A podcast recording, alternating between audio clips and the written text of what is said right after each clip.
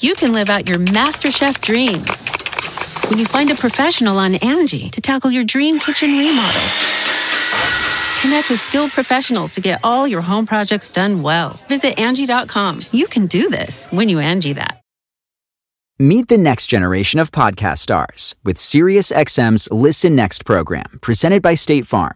As part of their mission to help voices be heard, State Farm teamed up with SiriusXM to uplift diverse and emerging creators. Tune in to Stars and Stars with Isa as host Isa Nakazawa dives into birth charts of her celeb guests. This is just the start of a new wave of podcasting. Visit statefarm.com to find out how we can help prepare for your future. Like a good neighbor, State Farm is there. Whether thou art a ghost that hath come from the earth, or a phantom of night that hath no home, or one that lieth dead in the desert, or a ghost unburied, or a demon, or a ghoul, whatever thou be until thou art removed, thou shalt find here no water to drink. Thou shalt not stretch forth thy hand to our own. Into our house enter thou not. Through our fence break through thou not. We are protected, though we may be frightened. Our life you may not steal, though we may be scared to death. Welcome to Scared to Death, Creeps Peepers, Roberts and Annabelles. I'm Dan. Hello, Dan. I'm Lulu. Happy New Year. Recording this in 2023, but by the time it drops, it's 2024. Ask me how I feel about it later. uh, apologies for my voice. Still got this stupid whatever it is. It's weird. It's a it's a hanger oner. yeah, I've man. had it like a oh, two weeks almost now. I've Um, had a small version of it where it's like Dan's is like a feels like looks like more of like a traditional head cold. yeah. Mine is like I don't know. I slept for 12 hours last night. Woke up and I was like, "Woo, let's go!" And now I'm like, "Am I going to throw up any second? I don't know what's happening right now." Fun It's times. very cool. Very cool. Um, we're gonna get right into it today. Uh, what fan submitted horror stories are you uh, sharing to start the new year? Yeah, I have two juicy tales this week. Uh, my first takes us to Warren, Massachusetts. Yeah. about a haunted house there, uh, and leads me to wonder: Ed and Lorraine Warren, like, is Warren, Massachusetts? Was it named after them? No. I think, Well, I think I think Warren predates them by quite a bit. I would guess. Probably. I didn't think about that. now, like, that's how foggy my brain is because in the story they make mention of when the town was established, but my brain can't make connections I'm- right I, now. I, I don't. I can't pull it off the top, out of my butt, but I, I bet it's a couple hundred years ago. Is when the town was established. Oh, wow. The chick is really kicking off the new year strong. Uh, and then my uh, my second story is a bizarre possible sighting of something in the woods during Okay. a, a camping, a failed camping trip. I like it. I like it. Well, good. I hope you do. I'm st- I'm cracking up about you thinking that Warren, Massachusetts, was named after Ed and Lorraine Warren. I want you to know that, like, I They also read. they also didn't live in Massachusetts. They lived in Connecticut. Okay, listen. That is what. My, uh, that's well. First of all, one. I guess now I just proved once again that I'm faking it here, and two. That tells you where my brain is at. Like I read Yeah. this story four times, like putting it together Yeah. for the show, and at the end says something about like Warren was established in like the 1600s, and still I was like, I wonder if it's named after Ed and Lorraine. Well, maybe they're vampires. What the fuck? Uh, okay, so if you uh, if you want to get your fan story uh, on the show, you can send it to info at scaredtodeathpodcast.com. Excited to get a lot more of those in 2024. Yes, yes, and they get pilfered through and sorted, and and uh, yeah, we try to get to as many as possible. Uh, I'll be sharing my standard two today. The first involves a man working alone, wishing he was not alone in a liquor store during a blizzard, and then suddenly he is not alone and wishes he was alone. I won't say any more about that. Uh, our uh, it's our first haunted liquor store location, I believe, and the next our first haunted airport story. Oh, okay. Yeah, I'll share a bit of lore from a few supposedly haunted airports around the world before telling a modern encounter tale set in Fresno, California's Fresno Yosemite Airport. I didn't even know that was an airport. Yeah. International airport, technically. Uh, you better you better get socked and cozied up. There's no setup to this first story. We'll just jump right in. I have to do a tricky ab move to show off these socks. Wait, wait for it. Wait for it. Did I do it? Did I do it, Tyler? Did I get it? A little higher, a little higher. Higher. There you go, there you go. Where's the sock cam?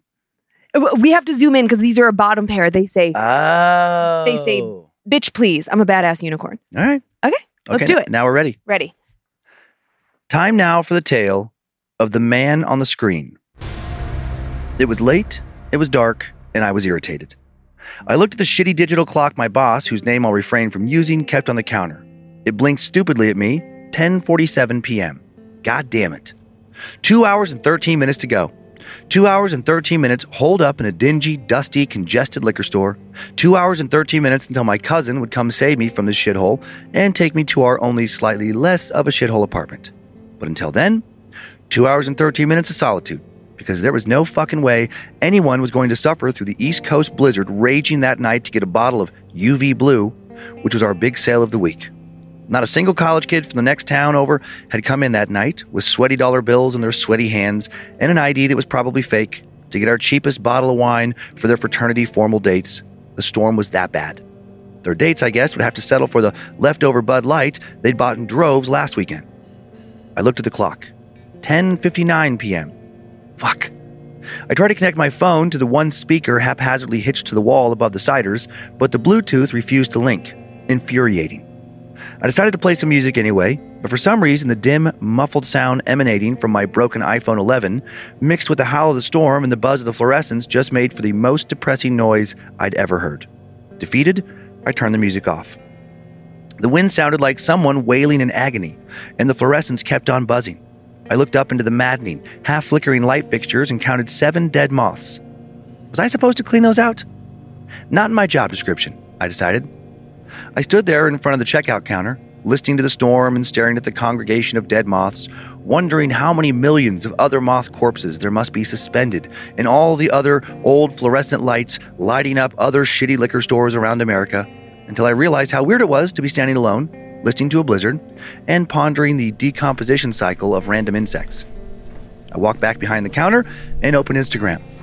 Fuck, the Wi Fi was down, and the cinder block building made it impossible for me to consistently use any cellular data.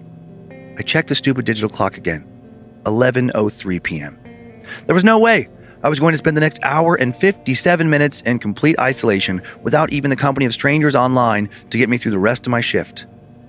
And that's when it started. While staring angrily at my phone behind the counter, I thought I heard, or guess thought I felt, someone come in. But when I looked up, the store was still empty, and I brushed it off as a trick of the old building. Plus, I hadn't heard the irritating bell strung above the entrance ring like it always does when a customer walks in. I dismissed the feeling and headed for the break room to restart the Wi Fi router. I came out from behind the cash register, which, if you entered the store from the front door, was situated on the wall to your far right, and headed for the staff room on the other side. As I was walking past the tinsel covered display of Fireball cinnamon whiskey my coworker had fashioned into the shape of a Christmas tree, something caught my eye. Some snow. Inside the store. Down on the mat that laid on top of the carpet right in front of the glass door. Looking exactly like someone had tracked it inside on the bottom of their boots. But no one had come in. Had they? Hello? I could feel how dumb I sounded when I said it, every like every victim in every horror movie ever but I didn't know what else to say. I surveyed the store. I'm a fairly tall guy and could see over all the shelves, which we don't have that many of, and I didn't see anyone or anything. Someone here? Can I help you find something? That all sounded even worse than hello, but I was at a loss for what else to say. I think sometimes when your brain doesn't know how to comprehend the unidentifiable fear it's faced with, it just kind of goes on autopilot even though some part of me knew that what I should probably have done right then and there was to get the fuck out. I just went to the staff room to fix the Wi Fi. I didn't even think, oh, it was probably me who made the footprints, or it was probably just a trick of the light. I didn't think anything at all, just kept walking. I guess what freaked me out didn't seem real enough or fully formed enough for me to call 911 or abandon my shift completely, so I just did the next best thing and ignored it. Or at least tried to ignore it. I walked briskly inside the staff room, which was right next to the refrigerator with all of our ciders, and yanked the door shut behind me. And now I was engulfed by darkness. With shaky hands, I felt around the wall for the light switch and flicked it on, but nothing happened. I flicked it again and again, as if thinking that if I did that enough times, the obviously dead light bulb would magically start working again. On, off, on, off, on, off, on, off, on, off. Fuck! Suddenly, I was aware of how loud the sound of the light switch flicking on and off was and how quiet the rest of the store had become. It was silent, and I was in the dark. At least it wasn't completely dark. My eyes were already adjusting to the little bit of light coming from an ancient computer monitor displaying the live security feed from inside the store. Something about that feed was giving me goosebumps. It was there to make me feel better, but it wasn't. Panic was starting to set in. I started to worry that I was going to have some sort of panic attack or something. I'd never started to feel quite like that before.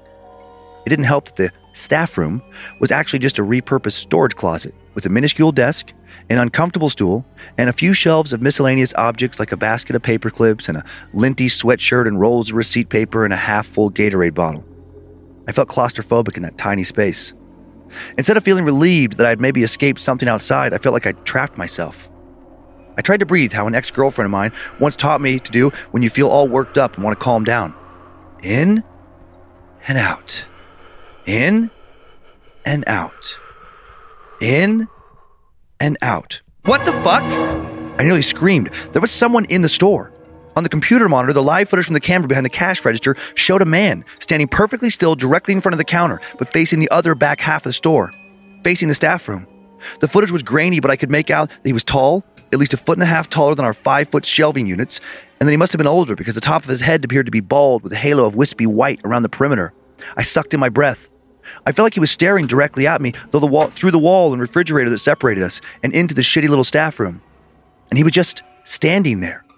After what felt like hours of being completely motionless, we both stayed so still for such a long time, the man slowly began to tilt his head to the left. And he just kept tilting and tilting and tilting, going from looking like he was curious about something to looking like his neck was broken. He froze again when his neck was bent at a horrible 90 degree angle, like someone who had just been hanged. And the whole time he kept staring in the direction of the staff room. Lightly, I placed my hand on the computer mouse. I needed to see his face. I selected the drop down menu on the screen, and five options appeared Camera 1, cash register. Camera 2, entrance. Camera 3, back. Camera 4, staff room. Camera 5, parking lot. I selected camera 3. The monitor went dark for an agonizing second, and I braced myself to see what the hell this creep looked like. When the screen lit up again, it was showing footage from the camera above the outside of the staff room door. From that angle, I should have been able to get a good look at the front of this guy, but I didn't. He was now turned in the opposite direction, facing the cash register, and he was closer. Somehow, in the three seconds it had taken me to switch the feed, he had moved from right in front of the counter to halfway down the wine aisle and rotated 180 degrees. I felt like dry heaving. I switched the monitor back to camera one. Now I had to cover my mouth to keep from screaming or vomiting. I wasn't sure which. Again on screen, all I saw was his back. But now he was standing directly outside the entrance to the staff room, and he still wasn't moving. How the hell does someone move that fast around the store, but anytime I'm actually looking at them, they're not moving at all? They don't, my mind answered. Someone doesn't do that, because that's not possible. Something does that. I think I started to cry, or whimper, or some sort of silent guttural sob. I'd never felt so scared before in my life. It felt impossible to breathe, every part of my body shaking with terror. Felt like my lungs were being squeezed in someone's fist.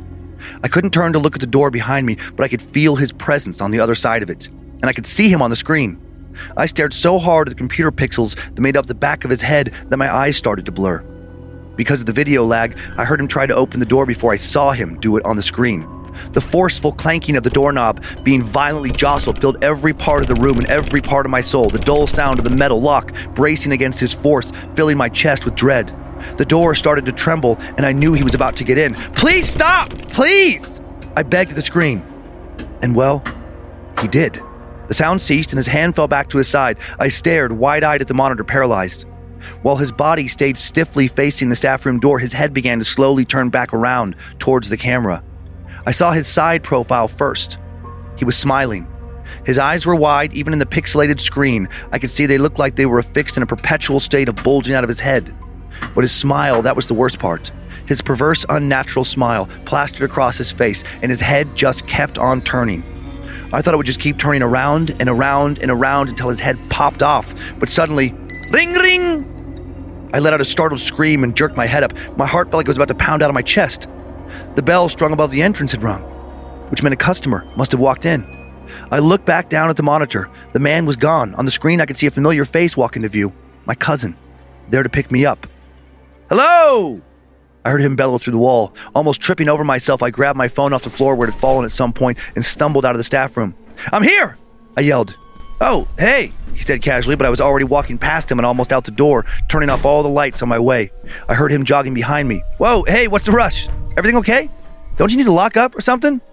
I didn't respond, but turned back around and locked the door as fast as I've ever locked it, praying that creepy thing didn't pop back up in front of me and maybe grab me, pull me into the dark store, and do God knows what. Still not talking, I zipped towards the passenger side of his truck, which he had left running, and hopped into the seat. I had my wallet in my pocket, thank God, but I'd left my jacket and gloves in the store. Fuck that, I thought. I could live without him. Once my cousin was in the driver's seat, he turned to look at me with the most concern I've ever seen him exhibit. Dude, is everything okay? I'm quitting, was all I said. He just shrugged.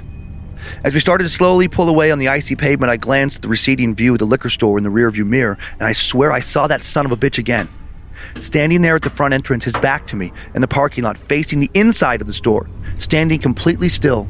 And then his head started to turn. Before I could see his face one last time, my cousin took a left out of the parking lot onto the main road, and I lost him. Hopefully, I lost him for good. Ugh. What is that? That's like such a common uh, trope of the the smile, the Mhm. giant plastered Menacing. ear to ear, like just too big, too toothy, too Uh huh. too everything. Yeah, yeah. It is a yeah. oh yeah. God! And then the neck bend. Doot, doot, doot, doot. I really liked uh, uh, a detail in the story that I can't think of a comparison to, where you know this, this security camera thing, where you're checking these different. Yeah, views. yeah. And I liked how he would move around, but consistently his back would be to the camera, even when Yeah. it shouldn't be. Like he always was uh, flipped around in a place where you couldn't see his face, and then that slow reveal of like twisting the head. That, that would like add an element of like menace or something. It instantly gives me chills. Mhm. It's a very, very creepy visual. Yeah, and I first The story sure- was very visual. Yeah, yes, and very well written. Just like you could really immerse yourself in Ugh. it. Uh, we have had some like security footage things, like God, Yeah. you know, here and there, and that is in in any movie, even when it's not like a horror movie, even when it's just like a, a standard like suspense thriller.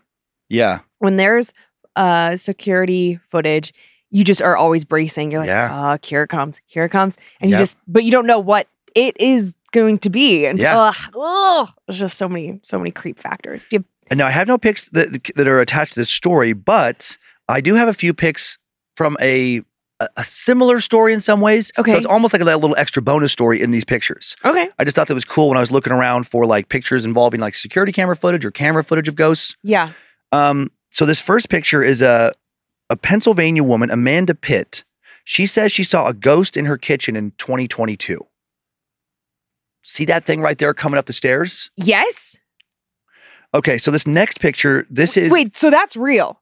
That's what she says. And there's a zoomed up photo in this next one. This next picture Looks picture. like fucking Pennywise. What the fuck is that? I know. Check out this zoomed uh, in I picture. don't know that I want to. This is Amanda, and then Oh my god. it's like a lady holding a baby almost. yeah, just like going upstairs to like do some. Oh Uh-huh. my god. Uh, So the 34 year old woman told a journalist for the Mirror that she heard heavy footsteps, woke her up in her home at 3:40 a.m. October 21st of 2022.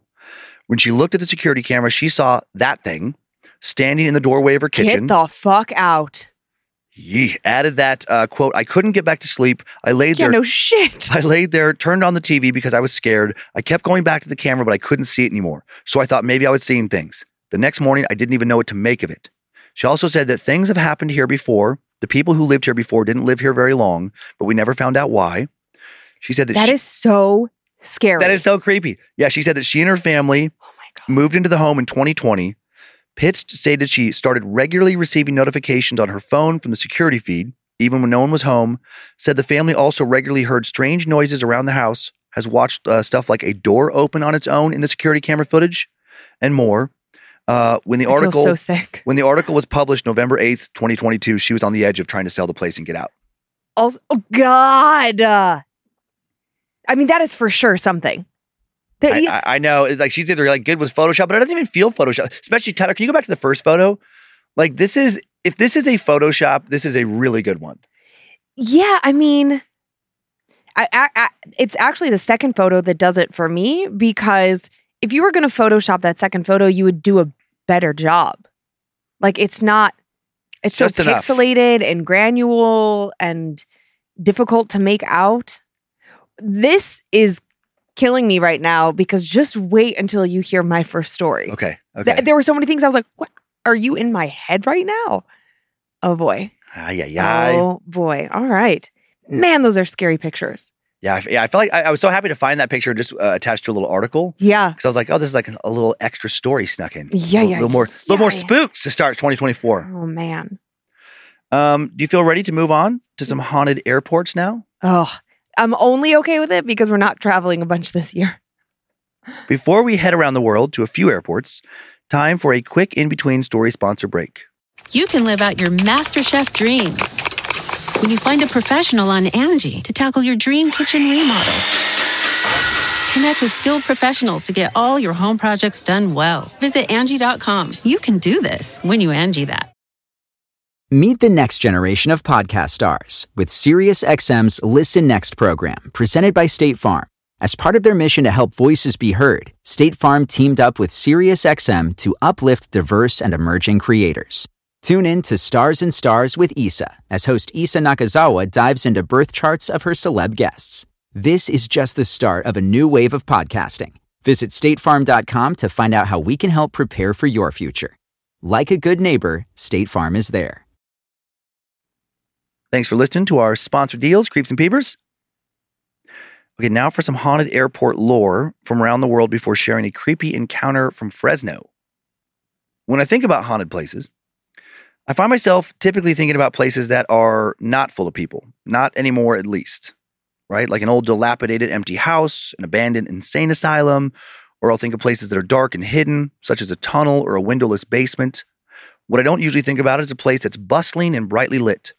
I also don't think about places that are well maintained and a bit maybe corporate looking. But those places uh, probably have their fair share of paranormal activity as well. After all, we spend so much of our lives in places like doctors' offices, malls, government buildings, schools, office complexes, etc. All of these places see so many souls passing through them that it seems impossible that nothing not of this world would ever choose to inhabit them. One place we've never explored here, to my recollection, is a place where perhaps the most souls pass through uh, any of our modern structures airports. Why does an airport almost never show up in a ghost story? Why do they seem like just about the least likely place to be haunted? When I think of an airport, and I've spent so much of my life in many of them, I can't ever recall feeling creeped out in some kind of paranormal way. I think of very brightly lit areas, not full of strange shadows. I picture constant movement, passengers, flight crews, all manner of airport employees bustling around, even in the middle of the night. But now, after coming across this claim, when I think of the sheer number of people that pass through, many bound to be carrying their own dark secrets and histories, it makes sense how an airport could become a very haunted place. And there are supposedly many haunted airports around the world. One is the Savannah Hilton Head International Airport, second busiest in Georgia. Amidst the very much of this world, hustle and bustle and commotion, pilots, crew, airport staff, passengers alike have all noticed some extra activity for years and talked about strange and hard to explain events. For example, if you land after sundown, there's supposedly a chance that two ghosts will manifest themselves into view along the north side of the runway. This could be because there are two graves embedded into the airport's runway What? the graves of Richard and Catherine Dotson, former owners of the land where the airport now stands. When their family sold the land to the government long, long ago, they did so with the provision that Richard and Catherine's final resting place would not be disturbed, per their final wishes. Used to be a cemetery where the airport now sits, like a family, big family cemetery. Got it. And now uh, those two graves are the only ones that still remain underneath the runway. Sure. So now maybe they're not so happy that planes are literally taking off on their graves. Or maybe they just like watching planes land. Bangkok's uh, airport is also said to be haunted. In fact, it's considered to be one of the most heavily haunted spots in all of Thailand, which is quite an achievement for a place that only started operating in 2006. Since before it even opened, both ghost sightings and terrible accidents ascribed to malicious forces have been reported. Previous to the airport being built, the land where it now lies was known as Cobra Swamp, an ancient burial site. Right away, when construction began, workers reported that something didn't feel right. And then some of them started to claim to witness an entity they began to call the Blue Man. In 2006, some news sites in Thailand started to publish articles about workers encountering an unquiet spirit with a blue face and a frail old man's body walking around the site. Some of these first reports were featured in an interview with squadron leader Panupong, former military commando who was training a staff of roughly a thousand airport security personnel. He did not doubt the claim, stating, I believe in this phenomenon. Then, shortly after the initial reports, some workers would start to wonder if the Blue Man was capable of murder. Two airport workers died in a freak accidents or in freak accidents, and the night they died, strange footsteps were heard around the airport, as well as traditional music with no apparent source. Shortly following their deaths, Panupong said he was lucky to escape with his life after swerving to avoid hitting a woman holding a baby when she walked in front of his car, only to see her then vanish. The Blue Man apparently not the only spirit haunting the airport. A group of Thai Buddhist monks were brought in to perform an elaborate exorcism ritual.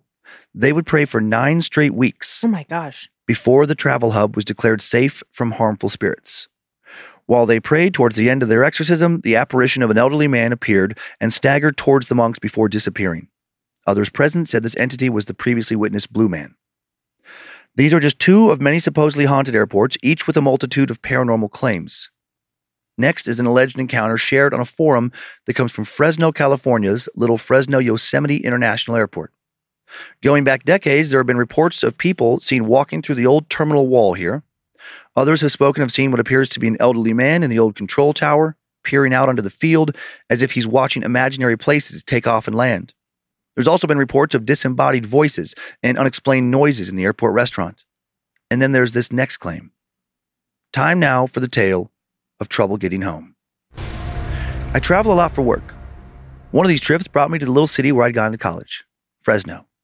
I still have a lot of friends around the area, including my old college roommate, who lives just a couple hours away up in the mountains in a house he had built a couple years ago when he retired. I hadn't seen Peter in ages. So I asked my wife if I could extend my trip to hang out for a couple of days, and she happily agreed, planning her own girls' trip for that time. I flew into Fresno, did the conference, and then rented a car to head into the mountains. It was a blast. After working hard in tech for two decades, Peter had retired young and built something between a compound and an amusement park for himself a mountain paradise with two pools, skeet shooting range, and a private movie theater.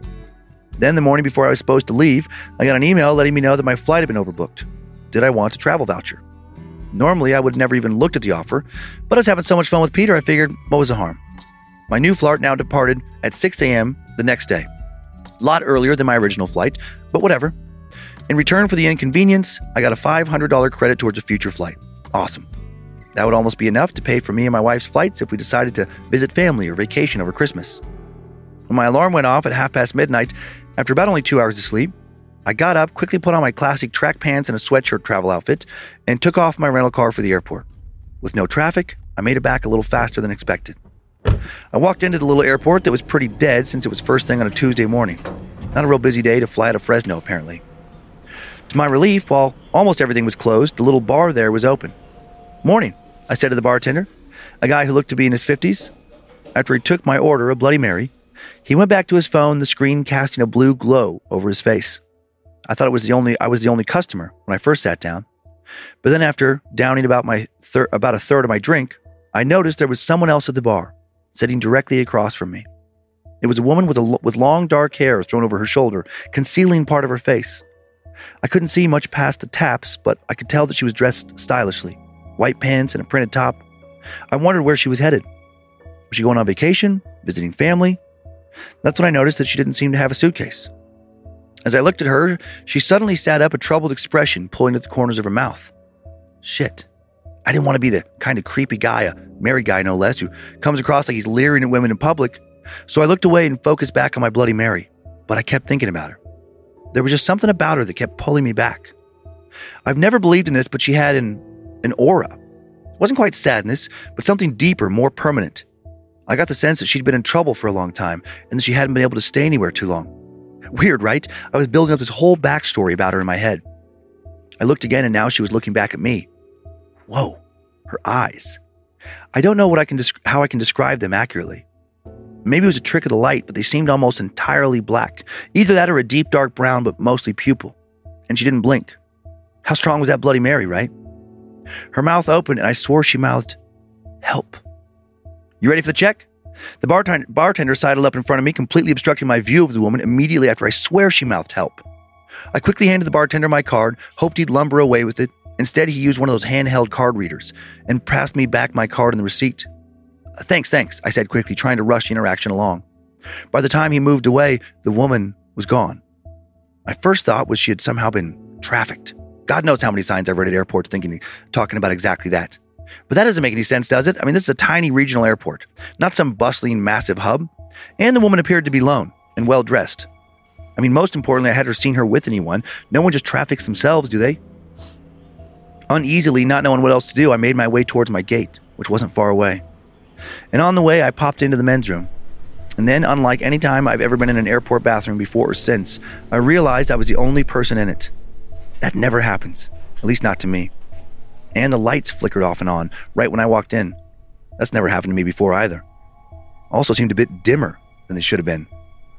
As I walked over to a urinal, I passed a big mirror, and the face reflected back to me in the mirror was surprising. My own, of course, but paler than I've ever seen myself look before, eyes wider than normal, and a troubled expression.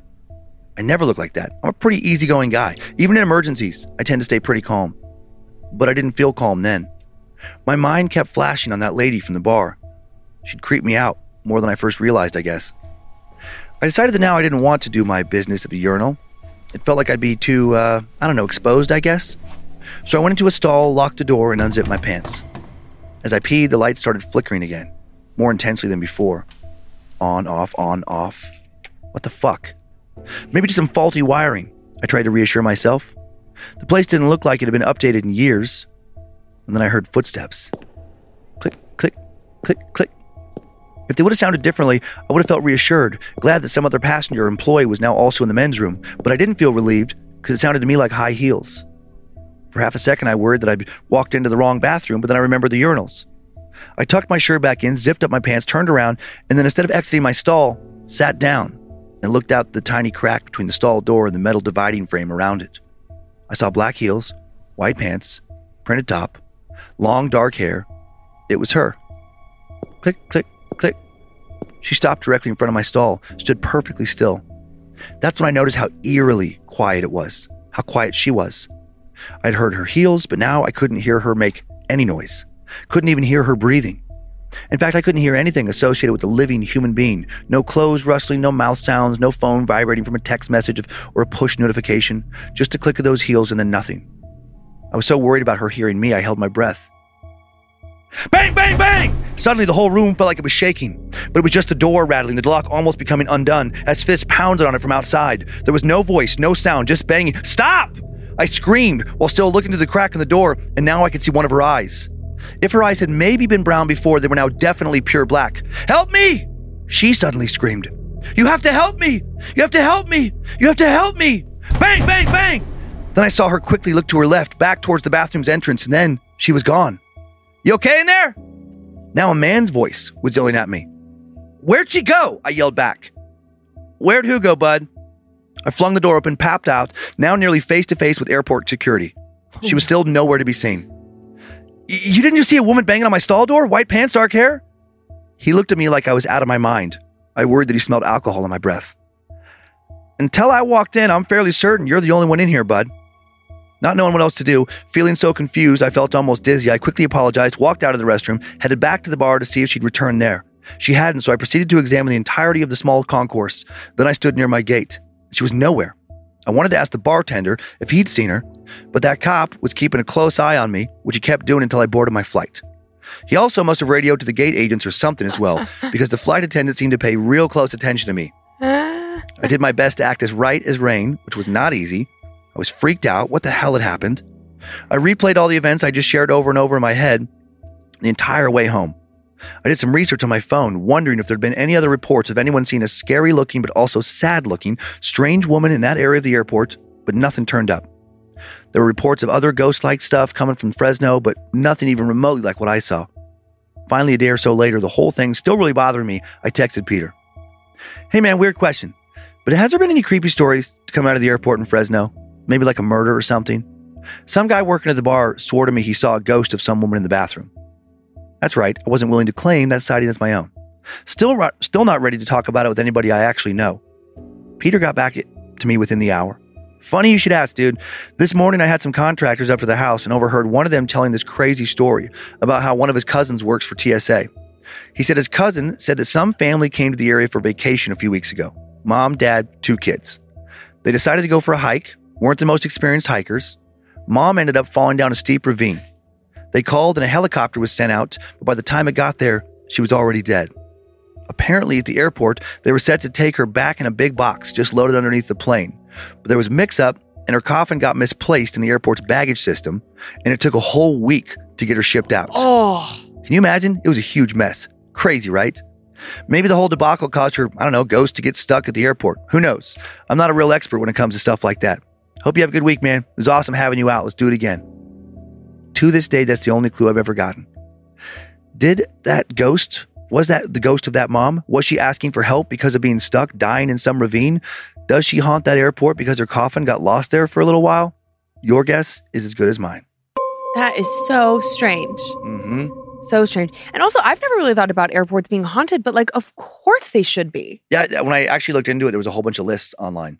Well, yeah, it's like, I mean, uh, people die everywhere. Mm-hmm. People die on planes. Like, people have heart attacks on planes. Like, there's, you know, like things just happen. And then obviously, planes transport bodies. I mean, like, we Uh-huh. don't always know what's under underneath aside from luggage. And like, things Yeah. have, to, I mean, yeah, things have to get moved. Yep. Yep. right? So exactly. like that, I- just I didn't take time to think about the reality of that. Yeah. That is yeah. so creepy. And I was just thinking about like our tiny little regional Spokane airport. Yeah. I have been in that bathroom alone multiple times. Oh, have you really? Yeah, Funny. both of them, like the upstairs and the downstairs. Yeah. Yeah. yeah, and like uh, I mean, not like every time, but like definitely because I Yeah. it's a creepy feeling to be in a public bathroom with you know a dozen 15 stalls whatever to be the only person Yeah. because i'll think like i don't know should i like go to like the furthest one away the one closest to the door like i have weird yeah. yeah. like i don't this feels strange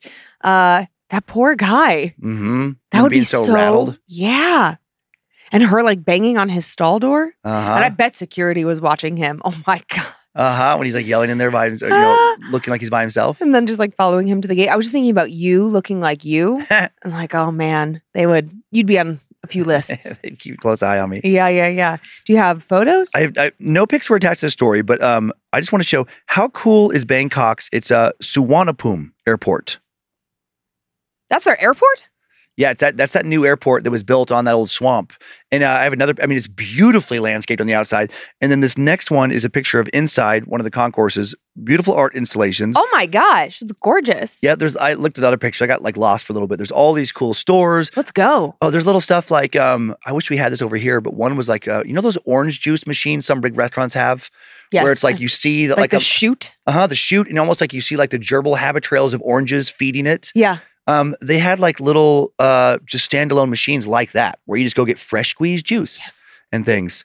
Um, I love that. this next one is Savannah's little airport, also pretty nice looking Oh, it's cute. It looks like an old train station. mm, for like a cute little regional airport. Yes, very cute. This next How picture, come our airport Oh, cannot get its shit together? we're getting there. This next one, Fresno's airport.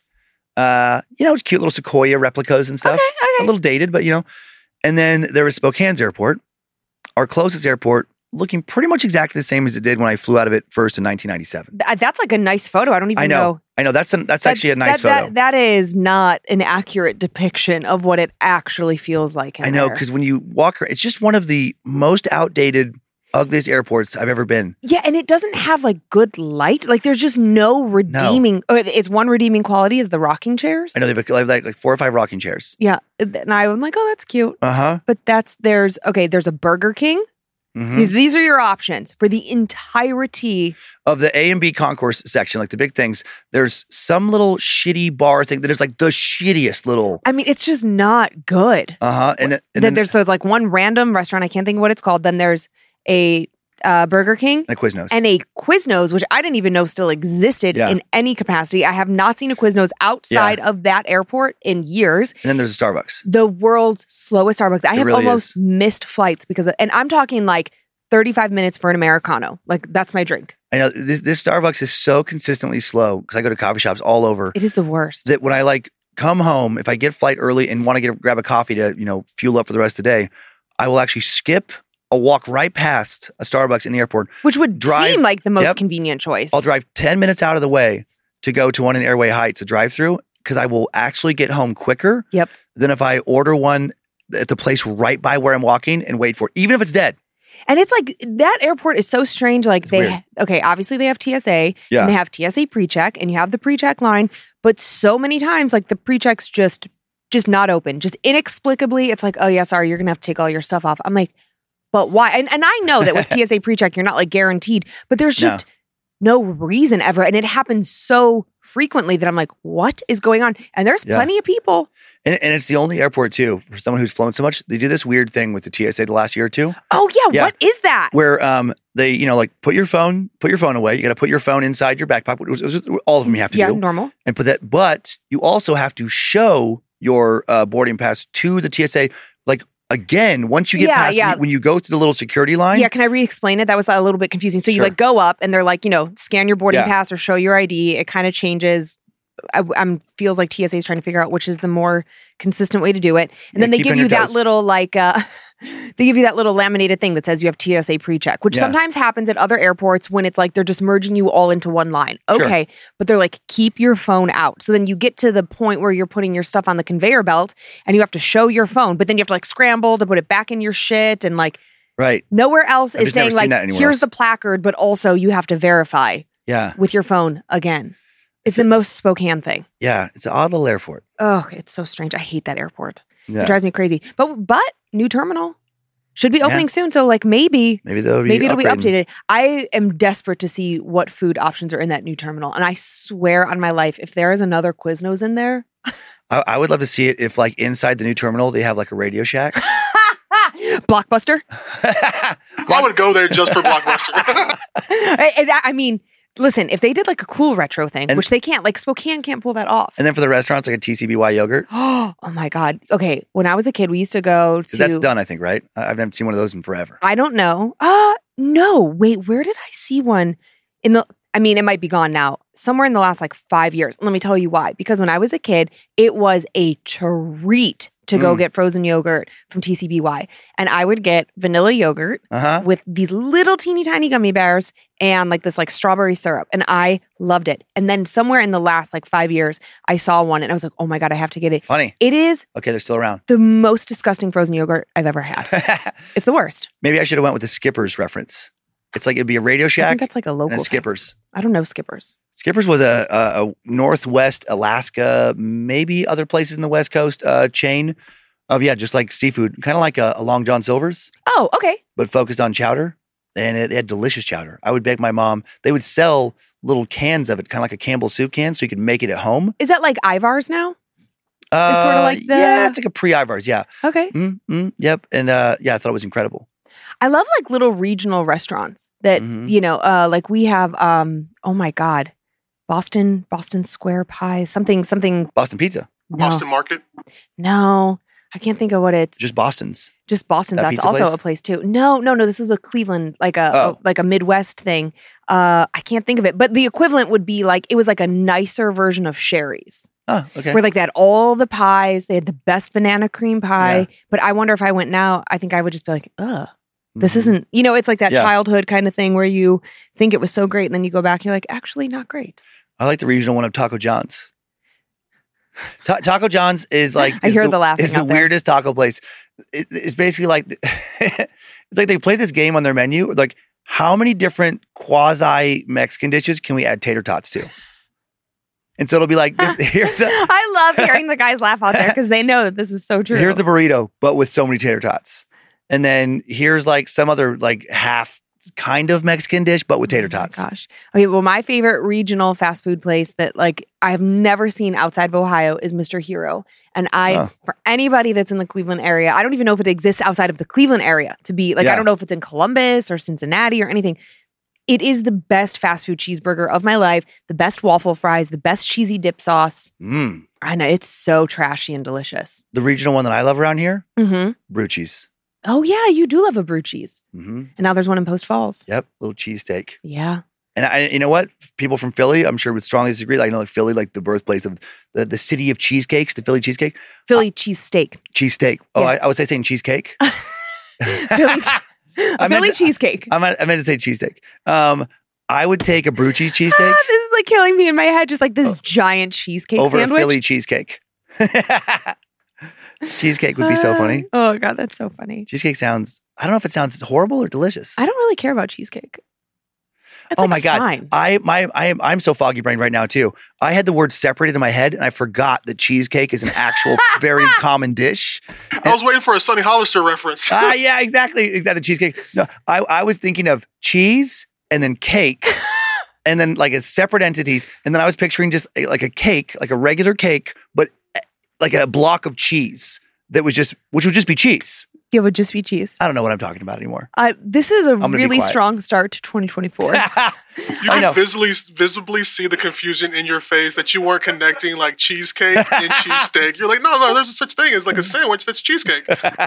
It's greasy and everything. yeah. I did make a cheesecake one year for our friend Darcy for her 40th birthday. Yeah. She doesn't really care about sweets. Nobody loves cheese more than Darcy. So Monroe and I made a cake that looked like a giant wheel of Gouda. Do you remember that? Oh, yeah, I do actually. it was beautiful. Yep, that was a well-made cake, Yeah. and it was it was in fact a cheese, a cheese cake. cake. okay. All right, well, settle in. Who's your Layla today? I have this little black Layla. Black Layla. Mhm. Okay. Well, let's go to Warren, Massachusetts. That definitely is not named after the Warrens. we're we're crushing 24. I'm so into this. I'm, yeah, yeah, we're doing great. I love it. All right. Obviously, I'm writing to you because I have a story of my own. COVID was a rough time for many, but for a little backstory, during the earlier end of 2020, I'd been going through it. I was turning 26. My life at this point had been entirely about my daughter and the boy I had managed to make her with. No shame or anger there. Her dad is, and to this day continues to be, a very good dad. At the end of the day, we simply failed to love one another the way we loved our child and then the and the life we both thought we were attempting to build. Sadly, we had gotten together when we were so young, when our child was born, and thus we found ourselves more than a little unhappy. And so I found myself looking for a new home. I had decided that I would part with my daughter's father as early as January of that year, and I was not about to change my mind. During the depths of COVID, it was odd but real that renting a home was not as affordable as buying a house. And by April of 2020, I had let my daughter's father know that I had been pre approved for a home loan, and I was looking at houses in order to get away from the house we had been renting for roughly a year and a half at the time. To be honest, I was jealous. I had found this little rental before my daughter started kindergarten. It was a beautiful white house with a red door and black shutters. It had a basement, two floors, an attic, and one and a half baths. I was in love with it. And he wasn't about to give it up. And I am the last person who wants to argue, so I didn't. In the time between April and October, I had viewed several houses, mostly dilapidated and not at all up to date. As my loan was an FHA loan, I was required to find a home that would meet certain requirements. In the few months that I had been searching, it started to feel hopeless. I had seen several houses in my price range, however, most of them were entirely outside of the realm of okay. Things at home were only getting more tense by the day. I just wanted to get out. I wanted more than anything to have a safe and beautiful home for me and my daughter to come home to. Early in September, I was scrolling along Zillow listings and I happened upon a home in Warren, Massachusetts. In my desperation, I made an offer with barely more than a passing glance at the home as I needed to get the heck out of the situation I was in. To my surprise and extreme excitement, they accepted my offer. And they also accepted the repairs and corrections I required for the home to meet the requirements of my mortgage company and loan type. Within six weeks of the offer, I would be signing my loan papers and receiving the keys to my first home ever. I still remember that first week. I was packing and visiting the house to paint. I wanted to make my daughter's bedroom perfect. I met with ADT and I got a home security system installed as I was aware that as a single mother, I was going to be alone for the first time, and I wanted to know that my daughter and I were safe. I had gotten the house mostly together and I was feeling good. However, I managed to miss some very early signs and possible red flags that, in hindsight, were easily paranormal. I promise you, I'm not a Darren. The very first night in my new home, I was alone. My daughter was with her father, and I was expecting to bring her home with me the next evening. I still worked in the same area that he lived in, where he lived in my favorite apartment, remember, which was where my daughter would continue her schooling as she was only in the first grade. I went to sleep that evening and awoke around 3 a.m. in a sweat. I've always been a very vivid dreamer, and I remember clearly my nightmare. In my dream, I was getting ready to leave my house for work. As I was getting ready to leave, I began to hear children laughing and playing and singing, like you would expect to hear on a playground. In my dream, I was mesmerized, standing, watching the children play, somehow aware, even in my dream, that these children were dead. The sounds of their laughter echoing in my ears slowly churned to the sound of screams and the crackling, roaring sounds of a powerful fire engulfing the children as they played. I felt helpless, my heart breaking at the thought of these children chap- trapped for eternity. As far as I knew, there was not a school near my house at that time, though Warren was settled in the mid 1600s, so for all I know, there could have been a school there once. This was only my first night in my new home, and the reason I awoke so suddenly was the very last part of my dream. I had stood frozen in place, my car to my left, my keys in my hand, like I would do many mornings getting ready to leave for work, when out of the fog, a child appeared directly before me, asking me solemnly to help them.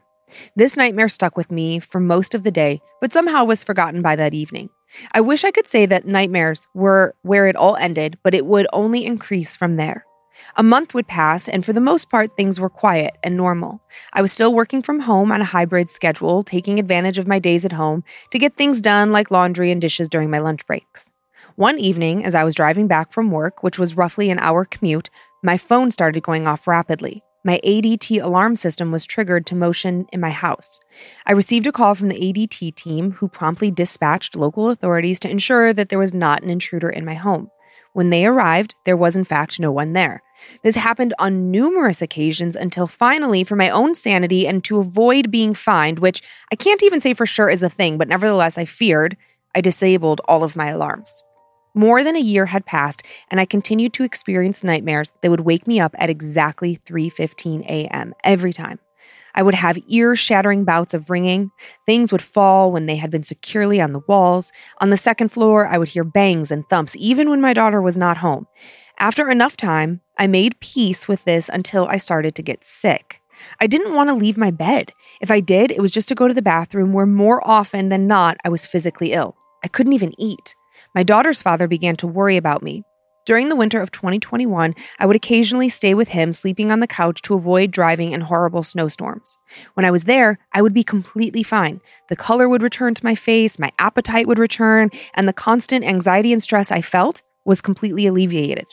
Around this time, I'd begun dating a new guy who I'm happy to say I'm now mm-hmm. engaged to as I write this. He owned his own home in a town 30 minutes closer to my daughter and her dad.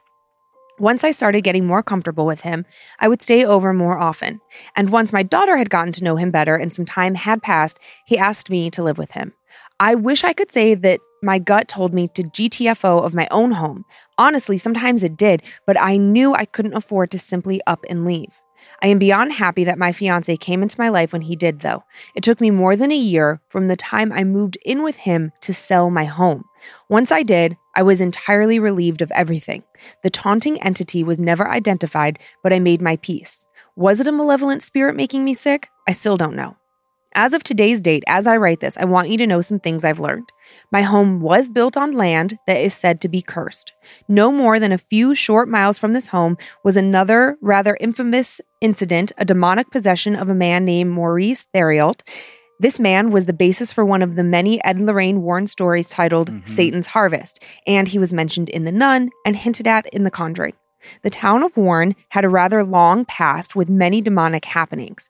I can say I have not uh, I can say I have not delved in incredibly deep into the town's history, but from my own experiences and what little I have learned, all of course after buying my home, I would have to say I do believe there is something not right with that town. As a final fun fact, my home sale was finalized in January of 2023, and as of July 27th, the home was back up for sale again. Wow. Casey. That's a fast turnaround. Uh huh.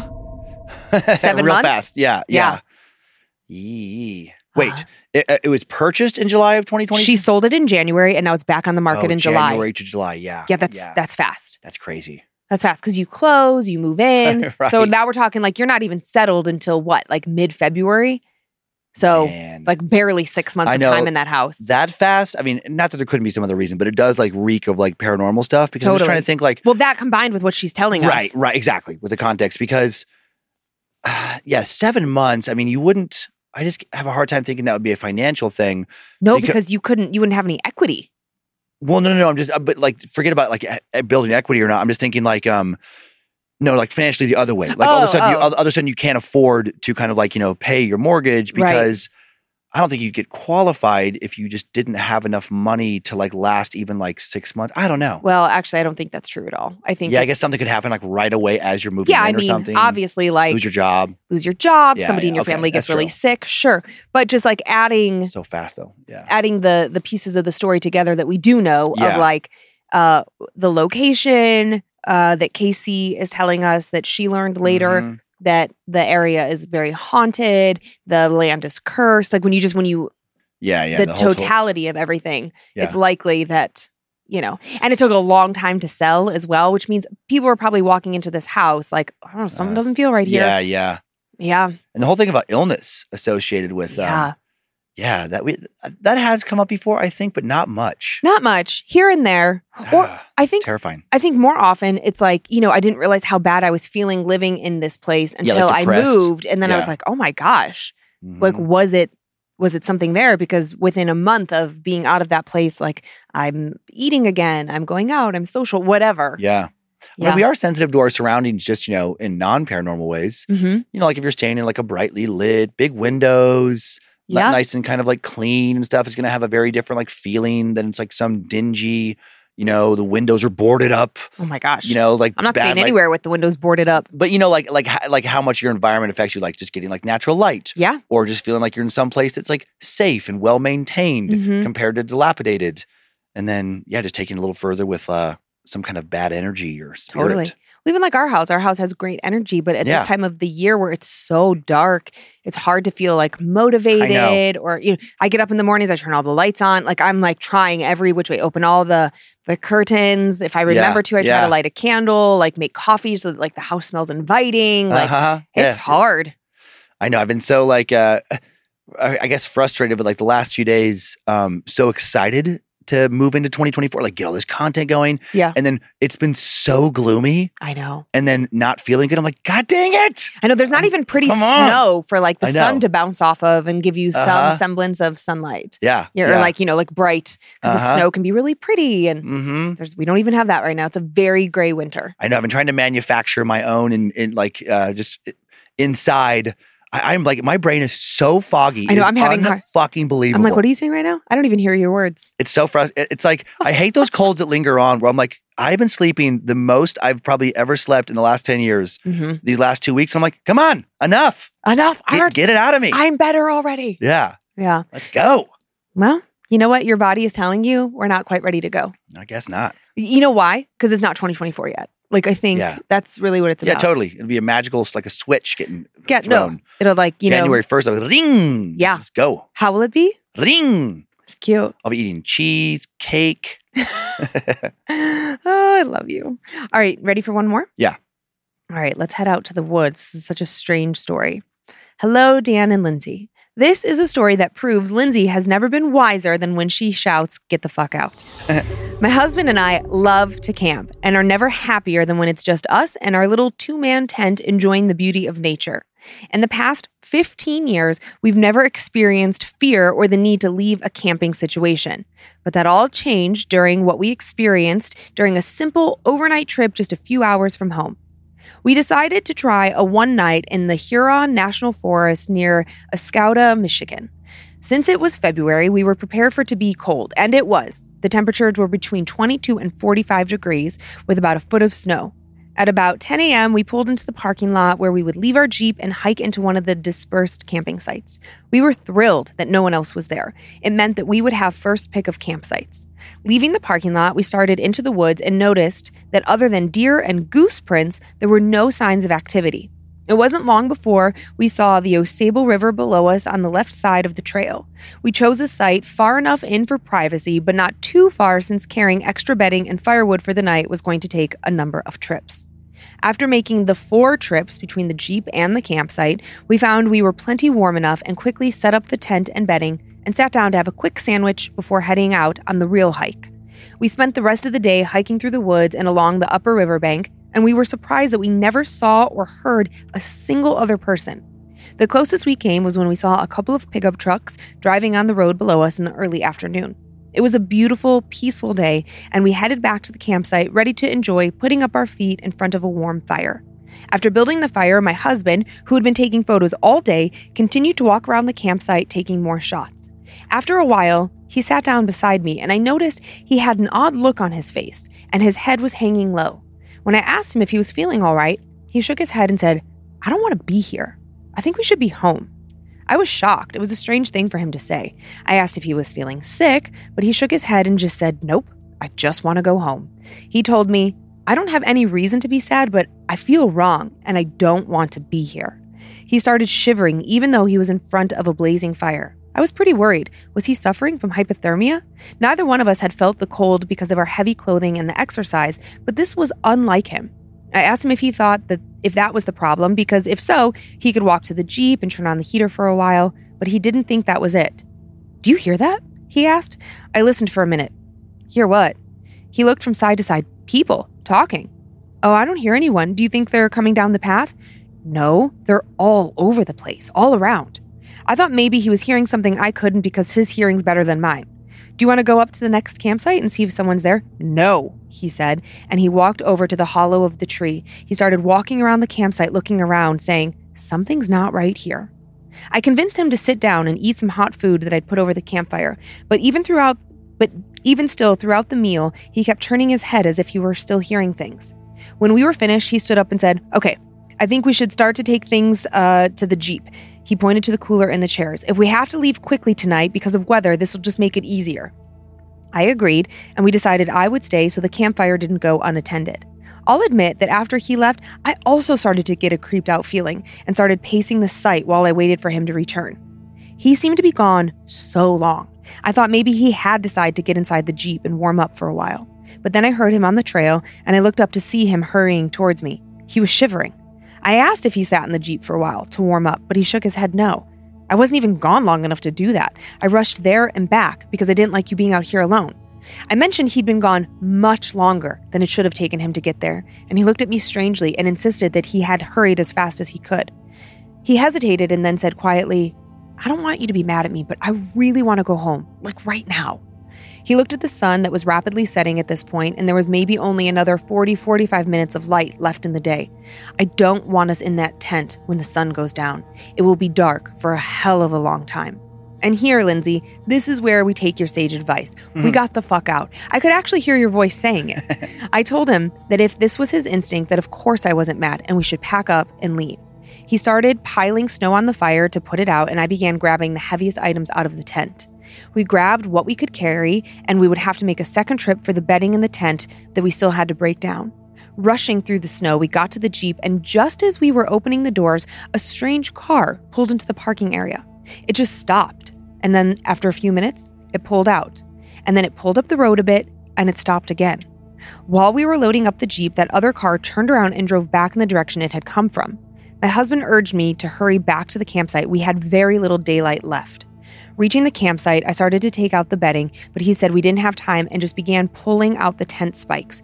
Grab an edge of the tent and help me pull it down the path, he said, walking as fast as possible while pulling the loaded tent through the uh-huh. snowy path. We made it up the last little hill and could see the Jeep. And then that's when I noticed we had lost tent poles along the way. As I turned to go back up the hill to look for them, that strange car from before drove past the parking lot entrance, and then stopped just up the road. My husband grabbed my arm. We'll buy a new tent. Just help me get this in the Jeep. Then I want you to get in and lock the doors. Working as quickly as we could with the awkward, bulky bedding because we hadn't rolled anything into bundles, we jammed it in. And as we jumped in the front seats and locked the door, that car slowly turned around on the road and headed back in the direction it had come from. Both of us were breathing heavy as my husband started the Jeep and we pulled out of the parking lot. We drove out of the forest in what was now total darkness. We kept an eye in our mirrors looking for that car, but thankfully did not see any other vehicles until we were, until we were back on a well traveled highway.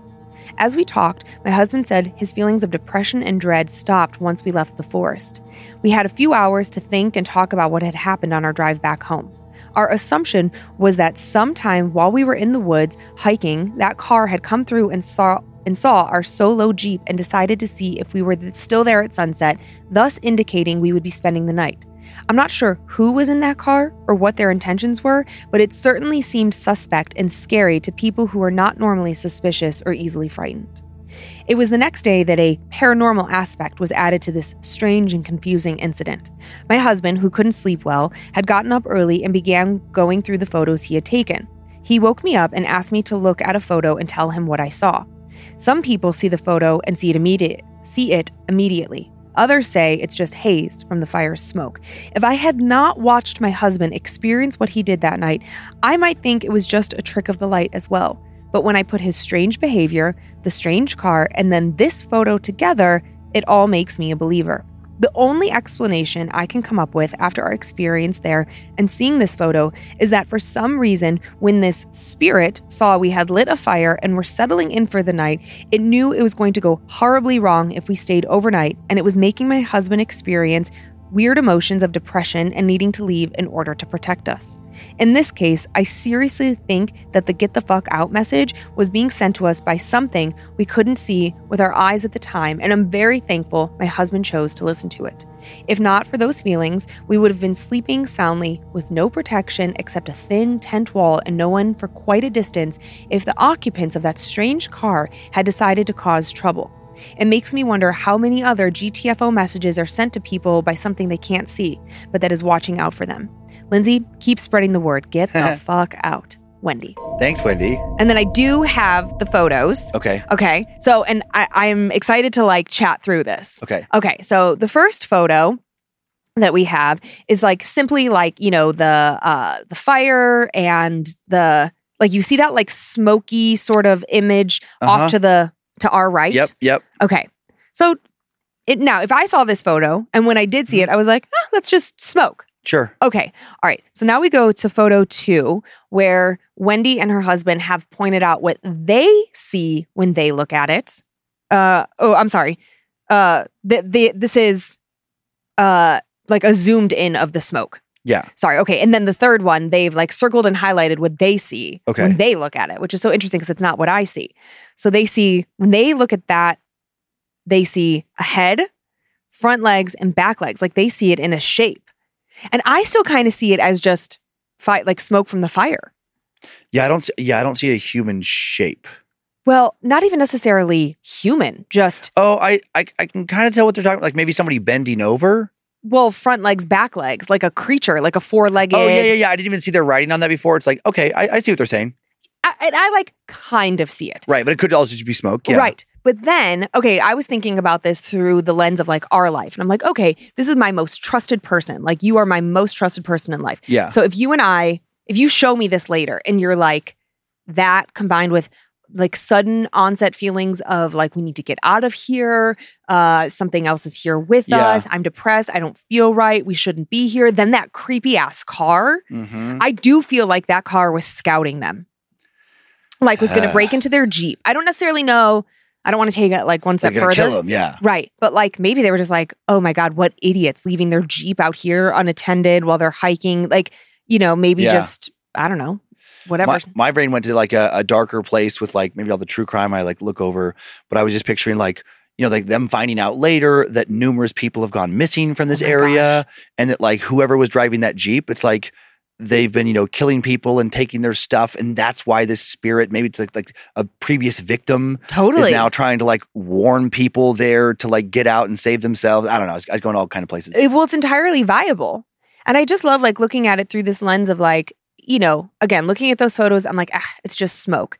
But then having the story to back it up. And that's how I would feel if it was you and I. yeah. And if I showed that photo to somebody and they were like, get out of here, that's nothing. I'd be like, yeah, but you weren't there. You Yeah. didn't see the look on his face. You didn't see the way he was behaving. Right, right. You didn't see this creepy ass car just kind of like, I don't know, scouting us out. Yeah. Like, I don't know. I think that there are so many times that these things happen that maybe you just don't think anything of it. But what Mm-hmm. about all the times that you're like, I don't know, there was something else to it? Yeah, I think there is an element to so many paranormal stories of you had to be there. It- it- it Mhm. which is like it's so frustrating when you're trying to communicate it totally. because there's the details, but then there's the feelings you had. You know, while all this w- w- you know were, was happening, that it's it's like trying to explain a dream. yes. Yes. You know, it's like you just can't. There's there's not the words to convey exactly how weird it was and how you're normally not like that, and this is very atypical. And yeah, Yeah. mhm. Yeah, we had we had a weird thing happen in the studio. Uh, Oh yeah, my drink over here, uh, so Dan was drinking like a green tea. green tea latte yesterday and he just left the mug in here thinking like oh i'll just you know get it tomorrow when we record and you can't see behind the holiday set which yes we we realize that it's 2024 but we still have to record our 2023 december bonus episode so I, we didn't want to take it down yet um so back here you know there's all these little doodads and whatnot and there was this tiny little chucky doll that's i don't know chucky's probably about this size Yeah, yeah, yeah. and he there's no reason why this should have happened. He was fully on one of these shelves and he no one was in here yesterday. We weren't recording. I mean, you were working Oh, yeah. in here, but like we Uh huh. for half an hour, you weren't in here very long. You would have no reason to touch anything. Anyways, Chucky this morning Tyler found Chucky fallen over and just Yeah. floating in your matcha And, latte. and I remember the last thing before I left the room, looking at my uh, it's like a little like black rifle coffee mug that Chucky fell into. yeah. looking at it and thinking like, ooh, I should go clean that. But then I was like, you know what? I had my hand full of other stuff. I'm like, I'll get it tomorrow.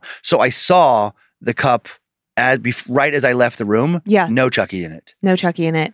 And Chucky was like, I don't want to say he was secured, like things aren't, you know, glued in place, but he was fully on the shelf. It wasn't like he was like half Mm, on, yeah. half off. He's been there for years. Yeah, it was weird that he just like yeah, just where he was was standing. It's like you know, it's a very flat spot. He Mhm. has a little base like you know certain little figures do, Mhm. where it's not like he was like teetering all the time or balanced and could easily fall off.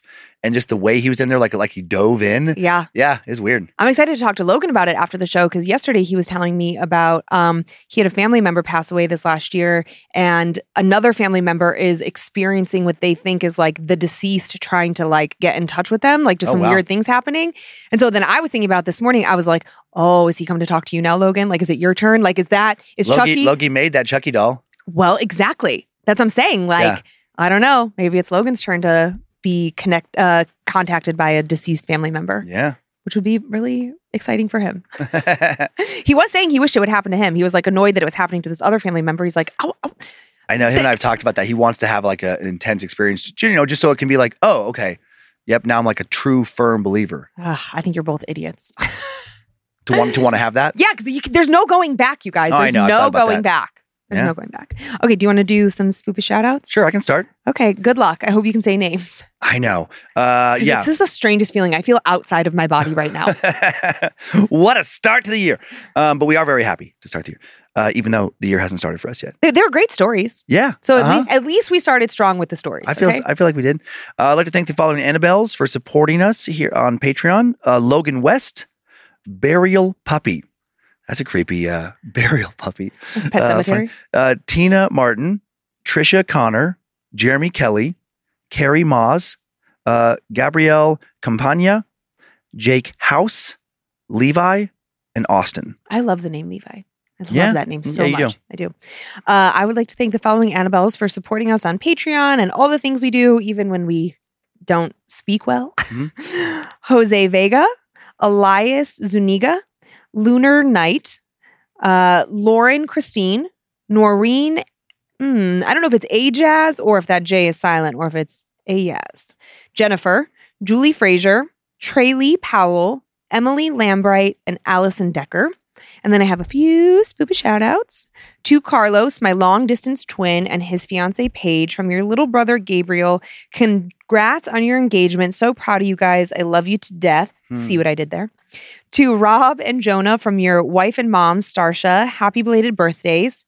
To Kim Toomer from Connor. Miss getting tacos with you, but proud of the dad that you are. To Red from Red. Happy belated birthday. To Sophia from Thane and Gabriel. Happy belated birthday to the best mother and wife. Hope your day was as special as you are. And thanks for your unwavering support. Love you to the moon and back. So cute. So tilt. Uh, that is our show. If you haven't been in a while, stop by badmagicmerch.com to check out new designs. Logan constantly is sneaking into the store. And if you want uh, his latest Bad Magic Challenge coin, you got to get in there quick because Oh. they're almost gone. Oh, yeah. Uh, thank you for continuing to send in your personal tales of terror to my story at scared to death You can email us for everything else, info at scared to death Thank you to Tyler C., editing, publishing today's show, uh, helping me with my cheesecake debacle. Uh, thank you to Heather Rylander for organizing the My Story emails, to book editor Drew Atana, polishing, preparing listener stories for book number five. Thank you to Molly Jane Box, finding the first story I told this week, and Sophie Evans, finding the second. We are on YouTube if you want to watch the show. We're on Facebook and Instagram where we post pics that accompany episodes and more at Scared to Death Podcast. We also have a private Facebook group, Creeps and Peepers, full of horror lovers.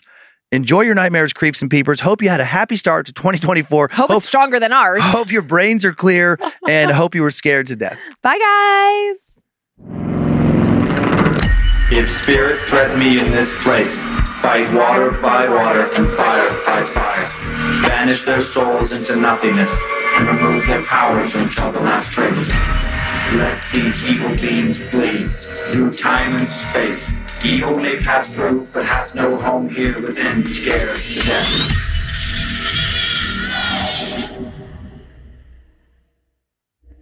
Bad Magic Productions. It's oh like my god, fine. I my I am I'm so foggy brained right now too. I had the word separated in my head, and I forgot that cheesecake is an actual very common dish. I was waiting for a Sonny Hollister reference. Ah, yeah, exactly, exactly. Cheesecake. You can live out your MasterChef dreams when you find a professional on Angie to tackle your dream kitchen remodel. Connect with skilled professionals to get all your home projects done well. Visit Angie.com. You can do this when you Angie that. Meet the next generation of podcast stars with SiriusXM's Listen Next program, presented by State Farm. As part of their mission to help voices be heard, State Farm teamed up with SiriusXM to uplift diverse and emerging creators. Tune in to Stars and Stars with Issa as host Issa Nakazawa dives into birth charts of her celeb guests. This is just the start of a new wave of podcasting. Visit statefarm.com to find out how we can help prepare for your future. Like a good neighbor, State Farm is there.